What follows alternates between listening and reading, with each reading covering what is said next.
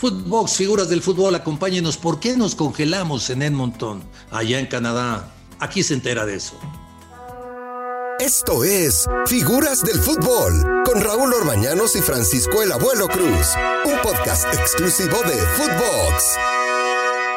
¿Cómo están? Qué gusto saludarlos. Esto es Footbox, figuras del fútbol, para platicar de lo que pasó el pasado martes allá en Edmonton, en Canadá, con el equipo mexicano.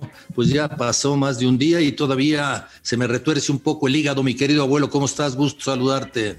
Gusto saludarte también, eh, Raúl. Te mando un abrazo, como siempre. Es un placer saludarte.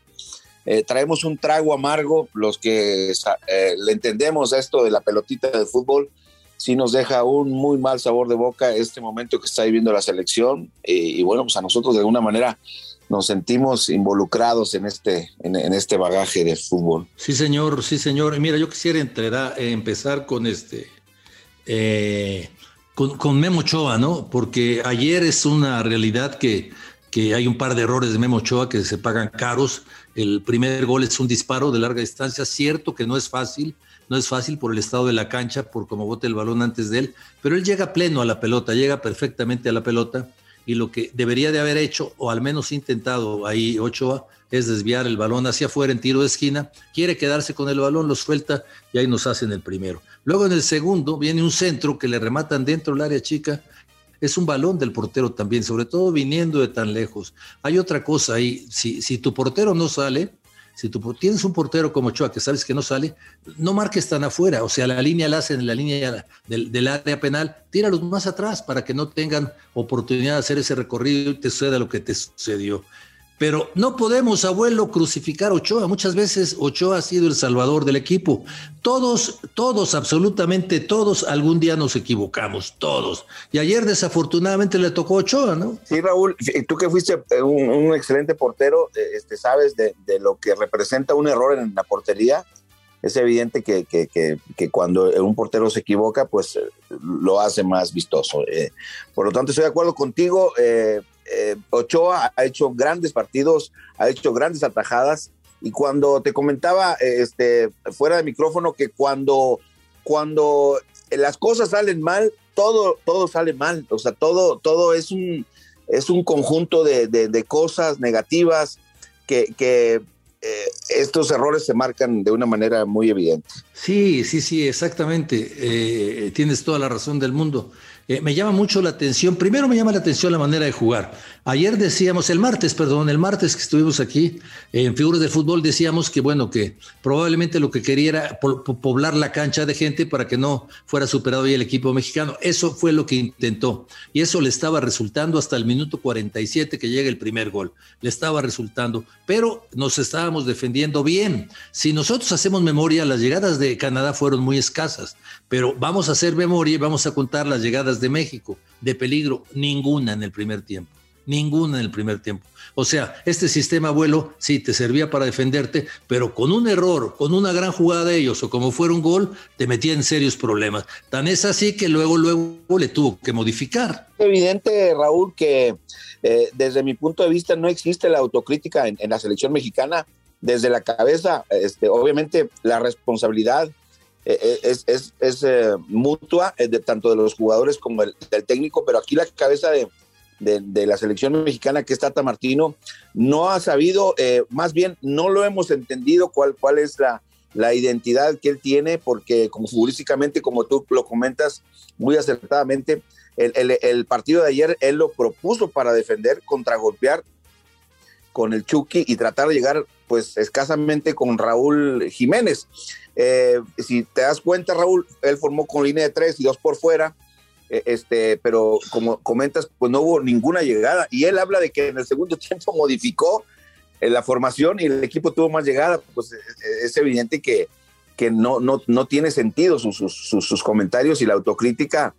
Yo creo que Tata Martino está rebasado en ese sentido, en la escasez de, de ideas que, tiene que hacer en la selección mexicana. Sí, la presión le está matando, la presión le está matando y el problema es que el equipo va en descenso. la, la, imagen que manda el equipo es que va descendiendo. El martes, por ejemplo, El martes, por ejemplo, eh, juega, como bien dices, con tres y dos por fuera. Esos cinco. Luego tres en el medio campo. Más para defender Herrera y Edson. Y la idea era que saliera más este Orbelín. Pero Orbelín se quedaba mucho también. Entonces era prácticamente un 5-3-2. Pero los dos de adelante no tenían quien les llevara la pelota. Y lo que aspiraban era un servicio largo, que eran el Chucky Jiménez. Y a Jiménez, un centro delantero letal. Si no le das balones, es hombre al agua. Entonces, todo esto se fue conjuntando el martes y finalmente, bueno, pues sucedió lo que ya la casa sabemos. Ahora, yo no, yo estoy seguro que no van a quitar a Martino, ¿eh? Estoy seguro que no van a quitar a Martino, abuelo, pero sí alguien le tiene que decir, oye, amigo, ¿de qué se trata, no? ¿De qué se trata? Ahora, yo no sé quién es el que se le va a acercar y con personalidad le va a decir, oye, ¿de qué se trata? Porque dicho con todo respeto, no creo que el señor John de Luisa tenga los conocimientos futbolísticos suficientes para sentarse con Martino. Ahí está, ahí, está Torrado, Raúl Torrado, que se supone que es el que... Pues es el que debería de ser, abuelo, exactamente. Entonces, este, yo, yo creo que no acepta la, autocrítica. Para empezar, todos, eh, me imagino yo desde, desde afuera, siento que eh, eh, como que hay mucho respeto hacia Martino. Eh, insisto que las declaraciones me dejan mucho que desear el día de ayer. No, nunca acepta, obviamente, que hubo errores. Obviamente dice que hay que trabajar, pues desde luego que hay que trabajar, pero la, autocrítica para que uno crezca, Raúl, tú lo sabes, este, aceptar primero de partida los errores y, y lógicamente no hacer tantas variantes. Lo que tú comentas una formación eh, pues se vuelve 5-3-2 y, no, no, no, vas a llegar al arco nunca. Es una formación netamente para defender. Sí, llegarías al arco con esa formación si le das salida a los dos carrileros, ¿no? A, Sánchez y a Gallardo. Pero el primer tiempo no salieron nunca. Una vez salió por ahí eh, Gallardo y Sánchez salió más el segundo tiempo. Tiró, abuelo, tiró seis centros, seis, y falló siete. O sea. no, no puede tener. Sí, obviamente eh, muchos podrían sacar de excusa la, cancha, los que tuvimos oportunidad de jugar al fútbol profesional.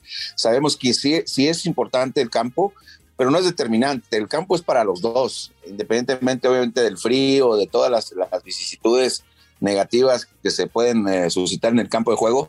Hay que estar con las luces encendidas y, insisto yo, este, independientemente de lo que comenta la gente del error de, de, de Ochoa, eh, no te pueden hacer un gol en táctica fija, Raúl. De la diferencia entre ganar y perder eh, hoy día en el fútbol actual es, es, la distracción, la, atención. Y si no estás atento a una pelota parada, porque el, rumbo del partido lo marca el segundo gol, Raúl. O sea, ahí, todavía con el 1-0 todavía te puedes pelear, pero ya con el 2-0, este, en un gol donde donde le estás anunciando, como tú dices, si sabes que tu portero no sabe salir. Claro. O sea, es un tema de conjunto, Raúl. No juegan a lo mismo, la selección mexicana no juega a lo mismo. No, no, no, aparecen chispazos individuales por ahí, pero, pero dejamos de ver un juego de conjunto en el equipo mexicano, que eso es, y, y, lo grave de esto es que tiene pocos días para trabajar cuando llegan los seleccionados. Eso es, eso es algo de lo que sucede con las selecciones pero bueno, pues a ver, a ver qué pasa en el futuro. Sí, sí, sí, sí estoy de acuerdo, sí estoy de acuerdo, pero la interrupción, Raúl, lo que comentabas, este, eh, remontándome al, al, comentario que hiciste, no lo van a quitar a Martino en mm. este momento, no sería lo, lo, lo ideal, hay que hablarle, sí, y decirle en qué se está equivocando directamente, si realmente queremos que nuestra selección, porque a todos nos conviene que, la selección ande bien, porque nosotros tenemos chamba, tenemos áreas de oportunidad de trabajo, etcétera, y aparte, pues nos sentimos orgullosos de nuestra selección. Insisto, eh, no he visto ninguna selección eh, que le vaya bien con un técnico extranjero. Oye, y, y, el equipo de Canadá ha mejorado notablemente. Aún así, sigo pensando, abuelo, no estés de acuerdo conmigo, que un equipo mexicano bien trabajado es superior al canadiense. Ellos tienen muy buen trabajo, ellos tienen un estilo de juego, ellos tienen mucha dinámica, ellos salen jugando muy bien con la pelota, ellos aprietan muy bien en la marca. O sea, ellos sí tienen un estilo de juego. Nosotros no tenemos un estilo de juego. No tenemos, eh, definitivamente. Por ahí me comentaba en una charla que tuve con Miguel Herrera que para mí es un técnico ideal para la selección mexicana. Yo sé que ahora está muy eh, eh, metido en el tema de Tigres, pero comentaba él que la, la, el éxito de un entrenador, Raúl, estriba en dos grandes cosas. La primera, en el manejo de vestuario, que creo que ya se le está yendo el manejo de vestuario a Tata Martino, y la otra parte fundamental que es la identidad o la idea táctica que tú le des a un equipo. Si tu equipo ves, como tú dices, el, otro día, el martes comentabas, se puede ganar, se puede perder, pero con conciencia de que estamos haciendo un buen fútbol, ¿no? Exactamente, exactamente, dejar esa imagen, porque yo, yo invito a toda la gente que nos escucha a que repasen mentalmente lo que pasó el martes y van a encontrar que fuera de esos dos disparos, ¿sí? que se convierten en gol, el rechace y luego el, centro, fuera de esos dos, no encontramos una gran atajada de Ochoa. O sea, fueron mejor que nosotros, sí, pero tampoco tuvieron llegadas. O sea, eh, con, lo escaso que tuvimos, ese partido hubiera podido salir con un empate si no cometemos esos dos errores. Claro, los errores y los aciertos son parte del juego eh, pero, pero llevamos muchos errores y pocos aciertos, es el problema. hizo un gol eh, Herrera, muy bueno, por cierto, en un, en un cabezazo, pero en el medio campo le está costando mucho trabajo, ya abuelo, muchísimo trabajo. ¿eh? Pues si tú te das cuenta, mira, vamos a hacer un análisis así rapidito, te das cuenta, Herrera no tiene participación regular, el único que tiene participación es el chico este que juega en Holanda, Guardado no tiene participación, eh, el muchacho este de, Cruz Azul tampoco tiene participación, el volante.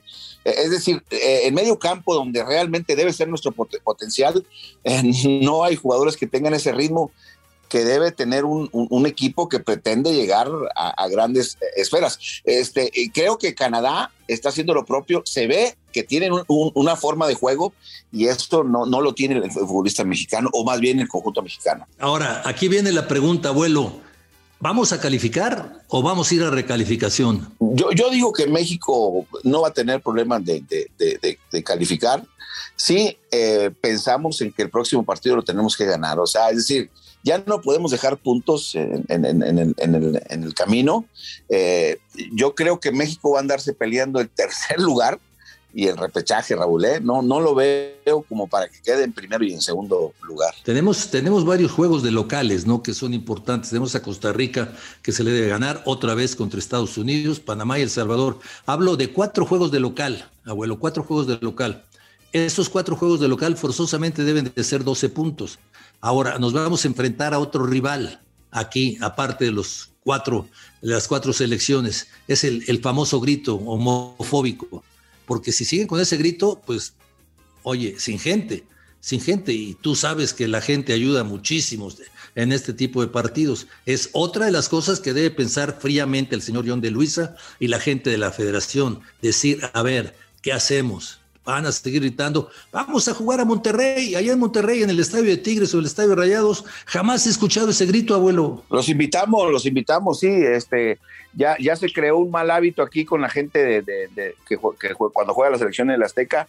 Eh, en Monterrey hay otra cultura, lo digo con todo cariño, ¿eh? Monterrey tenemos otra cultura, eh, esa cultura que comentas de apoyo, por eso son las mejores aficiones de, México. Sí, sí, sí, sí, digo, la, la, verdad es esa, ¿no? Son dos grandes aficiones, cuidan, cuidan su, su, a su equipo. Claro, hay ocasiones en donde se rebelan porque el equipo no anda bien, como en todos lados, pero yo estaba haciendo memoria, yo en los últimos, y llevo, bueno, no sé cuántos años llevo yo en Monterrey, muchísimos años, pero, pero no he escuchado ese grito, no lo he escuchado. No, no, no. No, no, la, la afición es, es, como tú dices, sí le exige al equipo y, eh, de, manera individual, este, pero, pero colectivamente queremos a, la selección. Tú comentaste el día martes en tu pronóstico, decías que, quieres que México le vaya bien como a todo mundo. O sea, el deseo de todos los mexicanos es que nos vaya bien. Tampoco nos vamos a cortar las venas si el equipo no, no, no hace buenos partidos, pero, pero sí, en definitiva, creo que México tiene que pensar seriamente en replantear. A ver, hasta aquí llegué, ya llegué a mi peor momento de, del, eh, eh, cuadrangular, tengo que replantearme, ser autocrítico y que alguien más arriba de Martino le diga qué es lo que tiene que hacer o, que, unamos criterios, ¿no? Porque hay entrenadores que les gusta que, te sumes, que construyas y hay entrenadores que no les gusta, por ejemplo, el caso de la golpe que a lo mejor no le gustaba que le dijeras que, que, había que hacer. Pero sí, México está en la posibilidad de que eh, eh, pueda salvar la eliminatoria y depende absolutamente de nosotros. Ahora, déjenme decirles que no todos son malas noticias. El equipo mexicano eh, sub-20 le gana dos goles a cero al equipo de Estados Unidos, dos goles a uno, perdón. Le, dos a uno. le había ganado a Brasil, le había ganado a Colombia. Este equipo mexicano gana la Copa Revelación, el Revelation Cup, y este, eh, bueno, pues eso es una buena noticia, ¿no? Y, y, y, dentro de este equipo, abuelo, hay un chavo, Marcelo Flores, que juega, bueno, pero, ¿Sí? pero bueno. Su papá jugó en primera, en Cruz Azul, Rubén Flores. Y este, este chavo ya hay que asegurarlo. O sea, vamos, sí, sí, ese tiene que estar ya. Eh, ¿Cómo le aseguras? A ver que le diga a Martino, vente para la selección grande para el próximo partido, papá. A lo mejor no juegas, pero ya lo tienes ahí. Sí, tenemos un problema muy, muy, muy grave de raíz, Raúl. El hecho de que estén nueve extranjeros y, y estos torneos cortos donde eh, no hay esa continuidad de, los jugadores este, que, que, como tú comentas, tienen futuro. Y, sí tenemos que hacer un replanteamiento importante. No, solo, no todo es negocio, hay que pensar en, eso y que ya que debemos, debemos de pasar eh, ese, ese famoso quinto partido de visitante. O sea, estamos en una situación apremiante y creo que eh, los directivos tienen que hacer un alto, tanto como el técnico, no lo van a correr, eso es definitiva, definitivo a Martino, pero sí replantearse, decir, bueno, pues hasta aquí llegamos, dos derrotas y no más. Con esa nos vamos, abuelo, me encantó tu frase, no todo es negocio. Me encantó esa frase. Un abrazote, abuelo. Un abrazo, Raúl. Te mando un abrazo fuerte, fuerte. Que Dios te bendiga siempre. Igualmente, abuelo, no cambies, vales mucho, ¿eh? Gracias, Raúl. Igualmente. Un abrazo fuerte, nos vamos. Te, te quiero, te quiero, Raúl. También, mi querido abuelo. Esto fue Footbox, figuras del fútbol. Muchísimas gracias. Esto fue Figuras del Fútbol con Raúl Orbañanos y Francisco Javier el Abuelo Cruz. Podcast exclusivo de Footbox.